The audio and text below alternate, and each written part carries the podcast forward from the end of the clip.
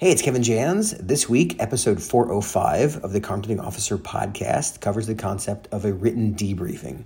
We talk about while contractors are not entitled to debriefings at all times, they often are. However, the means by which the contractor gets a debriefing can be in person, can be in writing, etc.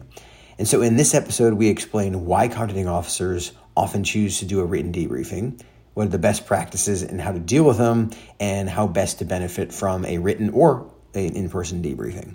We gave you the contracting officer's perspective on written debriefings in general.